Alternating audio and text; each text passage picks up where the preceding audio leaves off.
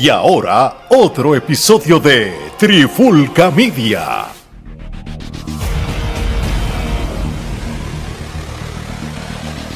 Oye, oye, oye, Alex Omar y Geraldo de Trifulca Media y bienvenido a un nuevo episodio de En la Clara con la Trifulca. Y en este episodio de hoy esto va a ser una reacción rápido, acabado de salir. Este, acabamos de ver lo que fue Monday Night Raw, ¿verdad? Cuando para el día que está saliendo este episodio, que es el de días después. Sí, no, por supuesto, pero para cuando se grabó eh, ese lunes 24 de abril del 2023, pues vimos como Triple H este, en uno de los segmentos de WWE Raw presenta el nuevo campeonato, el World Heavyweight Champion, ese campeonato que, que estuvo en WWE en los 2000 cuando empezó por lo mismo, cuando hubo el draft por primera vez y estaba el campeonato de la WWF y estaba el campeonato World Heavyweight, pues exactamente lo mismo. Este, cuando se dé el draft, que va a ser eh, esta, esta, semana, empezando en SmackDown el viernes y el próximo lunes en, Raw, pues una vez este Roman Reigns este, sepa en qué brand va a pertenecer, si va a Raw y SmackDown, este, pues el campeonato universal, él se queda con él dependiendo de la marca que está. Y este nuevo campeonato World Heavyweight Champion se va a coronar el 27 de mayo allá con el árabe Billetú en el evento de Night of Champions que originalmente iba a ser el King of the Ring. Vuelven y me quitan el paper tradicional y me ponen el of, el, Night of Champion para coronar ese campeón. ¿Quiénes van a ser los contendientes? ¿Quiénes son los campeones? No sabemos porque acaban de anunciar esto. Lo que sí vamos a hablar del campeonato. No, y el árabe los pide. El, los árabes te hacen la cartelera. De que se, no se sorprenda que Goldberg contra Homos y el ganador gana el World Heavyweight Champion. Así que, Omar, ¿qué tú piensas de este campeonato? Vamos a empezar la parte estética. ¿Qué te parece esta vuelta? Desde la correa de All Elite no veía una correa tan fea, este, súper fea, mano. Se ve asquerosa la chapa de WWE en el medio, puesta como si fuera un juguete. No parece ni un título de. No, no parece. Antes los títulos de lucha libre se veían prestigiosos porque se veía esa placa grande, bonita y tenía sus detalles. Ahora cada vez quieren hacerlo más simple y los detalles son grotescos. Ejemplo, esta correa tiene un parecido a la correa vieja tradicional regular, pero simplemente le añaden esa chapa en el medio, tradicional así, parece como si eso fuera una marca de carro o algo así. Se ve pésimo, eso parece un campeonato de juguete de, cartón. No, de verdad, de verdad, e, estéticamente e, e, está malísimo. Quisieron hacer un quisieron hacer como un híbrido entre el campeonato de la WWE regular con el World Heavyweight de antes pero pues pero obviamente a mí a mí tampoco me, a mí no me gustó cómo se de hecho yo lo poquito que he leído de, de lo que son las redes sociales y los websites es que realmente han dicho que está el campeonato feo y, esto fue acabado de, salir. Por cierto ya la, la, reacción no fue rápido positiva a, como o sea cuando se mostró. Gerardo qué opinión tienes ahí sobre este campeonato no, el campeonato se ve pésimo. Yo pienso que si iba a traer el World Heavyweight, pues este, trae nuevamente el, el, diseño que todo el mundo conoce y, realmente no creo que hubiese ningún problema con eso. Yo no sé si fue una cuestión de, branding o si realmente querían como que ser más innovadores, pero realmente yo creo que... Parece la correa sí, ¿eh? Bueno, pero está, está fatal. Bueno, en fin, eh, este campeonato realmente yo creo que no va a lograr eh, el objetivo, que es realmente pues eh, que ese otro campeón sea considerado el líder de esa marca, porque pues ya Triple H hace el comentario de que cuando pase el draft, pues Roman va a estar asignado a la marca para la que sea escogido. Sin embargo, yo creo que cuando hay la división, yo creo que el campeón mundial debería eh, estar disponible para ambas marcas, porque así se establece esa jerarquía de que, ok. Que es el verdadero campeón. Él es el verdadero campeón y, está a ese nivel de que él lo que hace es que defiende el campeonato en ambas marcas, que es lo que se había eh, propuesto originalmente cuando se hizo la división de marcas, que era el campeón indiscutible En ese momento era Brock Lesnar, que el campeón indiscutible iba a estar defendiendo su campeonato en ambas marcas y que iba a ser así. Pero entonces, a medida que eh, fue pasando el tiempo, pues siguieron inventando campeonatos al punto de que pues este, fueron por cada división e hicieron un campeonato para cada marca, ¿no?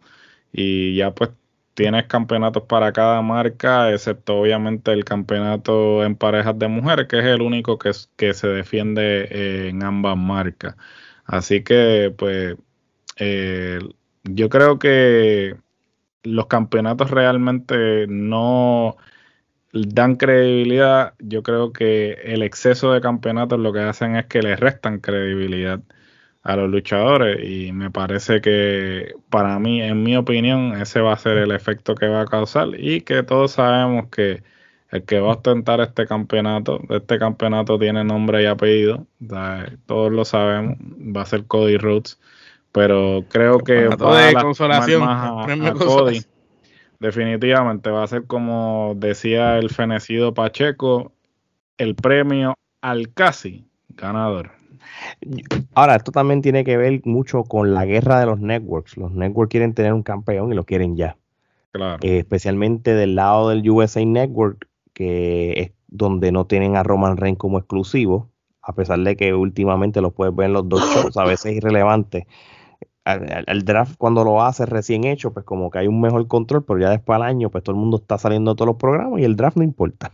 como que es, siempre Pasa, siempre pasa. Siempre pasa, pero si cada eh, programa o cada canal de televisión quieren tener su campeón, pues esto es lo que tienen que hacer y esto pues es obvio. Eh, bueno, ¿cómo van a hacer esto?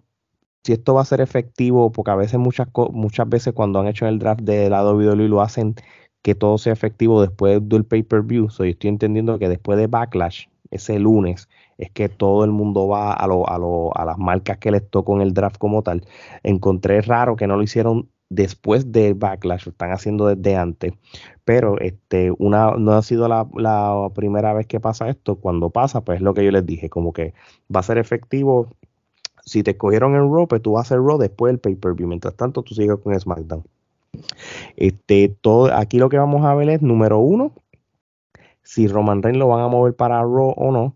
No sé si, si, si Fox está pidiendo y exclusivamente quiere siempre a Roman Reigns, pues entonces él se va a quedar ahí. Porque yo creo que eso es lo que pasa. Yo creo que Fox quiere tener a, Roman. Y eso es algo que siempre han dicho desde que hicieron el deal con WWE, porque si no, no creo que eso fue, yo creo que esa fue la pieza de, del tranque, como uno dice como tal. Ellos quieren tener eh, ese, ese campeón como tal. Este, lo que sí te voy a decir es que aunque ustedes vean que lo más lógico es poner a Cody, hacer lo obvio, yo creo que lo obvio es lo que va a hacer que pase lo contrario a lo que todo el mundo está diciendo. Yo no creo que Cody vaya a ganar este campeonato todavía, porque todavía a estas alturas, aunque haya peleado con Roman Reigns, se lo estás dando en bandeja de plata.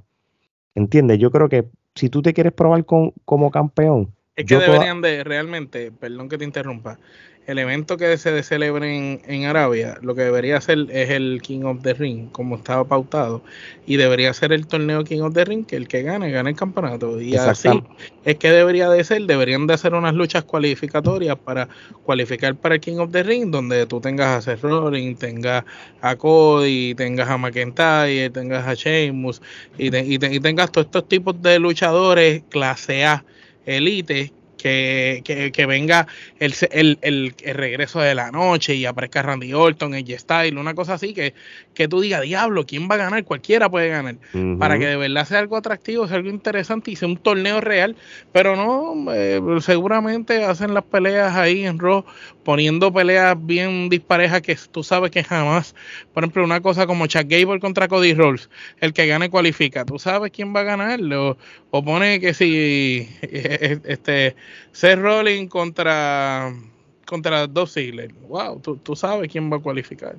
No, claro, pero yo, yo volviendo a lo de Cody Rhodes, yo creo que lo mejor que si tú quieres como que se la den a él y que tú digas, no, no, el duro. Tienes que hacerlo del papá, porque ellos hicieron hasta el, el bio ese del papá y, enfatizaron eso 20 veces, de que el papá peleó con Riflear cuatro veces, las cuatro veces perdió y ya en la última, cuando no había esperanza, ahí es que ganó. Por, eso... Ah, y, lo e que tiene que hacerlo es, siguiendo hacerlo sufrir, cada vez va a estar cerca, pero nunca va a poder, nunca va a poder, hasta el momento menos indicado, van, pero eso funcionaría si él a quien le gana o termina ganándole es a Roman. Que eso es lo que yo iba. ganándole a cualquier otro, ya no es, no es lo mismo. El ah, peso que Cody va a tener ganando ese título a, Juan del Pueblo, Pepito, no va a ser el mismo que si se lo gana Roman.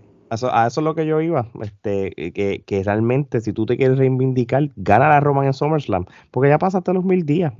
Créeme que a Roman Reigns no, lo van a, no va a ir para el récord de Bob Vacuum. O sea, ¿Cuándo va a perder el título? ¿En el 28, en el 29?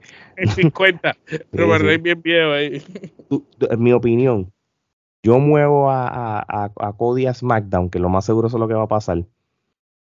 Y vámonos, olvídate que le den este título a él. Se va a ser ultra predecible que se lo den a él. Por más que puede ser que pase. Yo creo que aquí lo mejor que puede pasar es que por fin se lo gane en, en, en SummerSlam a, Roman. Como hemos dicho en cuántos episodios ya, ya en SummerSlam pasó los mil días hace rato. que, si pierde, mano, no le resta ni a Roman porque ya cumplió, ya hizo lo que hizo. ¿Qué más? ¿Qué más? Hizo historia, hizo historia. ¿Cuántos WrestleMania ya tú necesitas? No necesitas más nada porque ya pasaste los mil días. Tienes tres WrestleMania Defendiste tres WrestleMania, le ganaste a todo el mundo, pasaste los mil días. Este, y le ganó, y le ganó a Cody. Y le ganaste a Cody. Pues darle el favor y se acabó. Ahí es que Cody tiene que ganar el campeonato.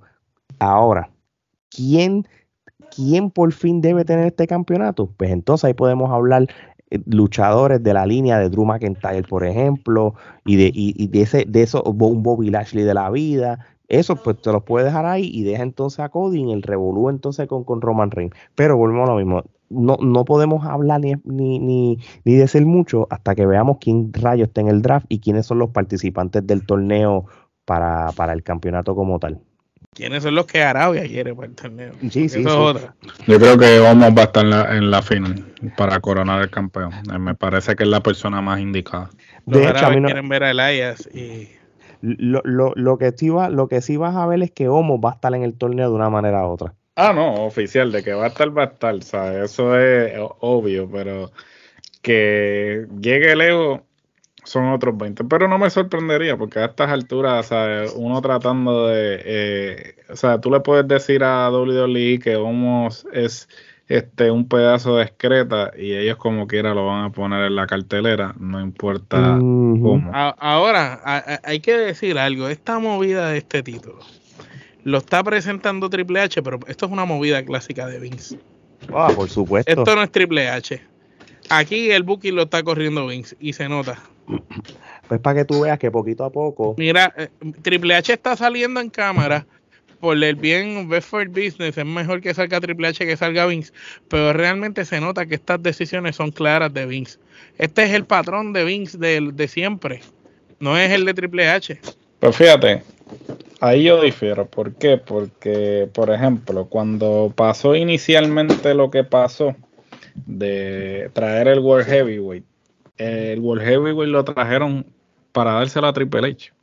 So, este, cuando tú te das cuenta, eh, el World Heavyweight, la mayor parte del tiempo, desde que eh, lo presentaron, quien lo tuvo fue Triple H. So, técnicamente, eh, me parece que esto es una movida de Triple H. ¿Por qué? Porque se había hablado anteriormente que previo a WrestleMania, ellos ya Triple H antes de que Vince regresara a la empresa, había contemplado un escenario en el que hubiese un segundo campeonato, ya que iban a haber dos noches.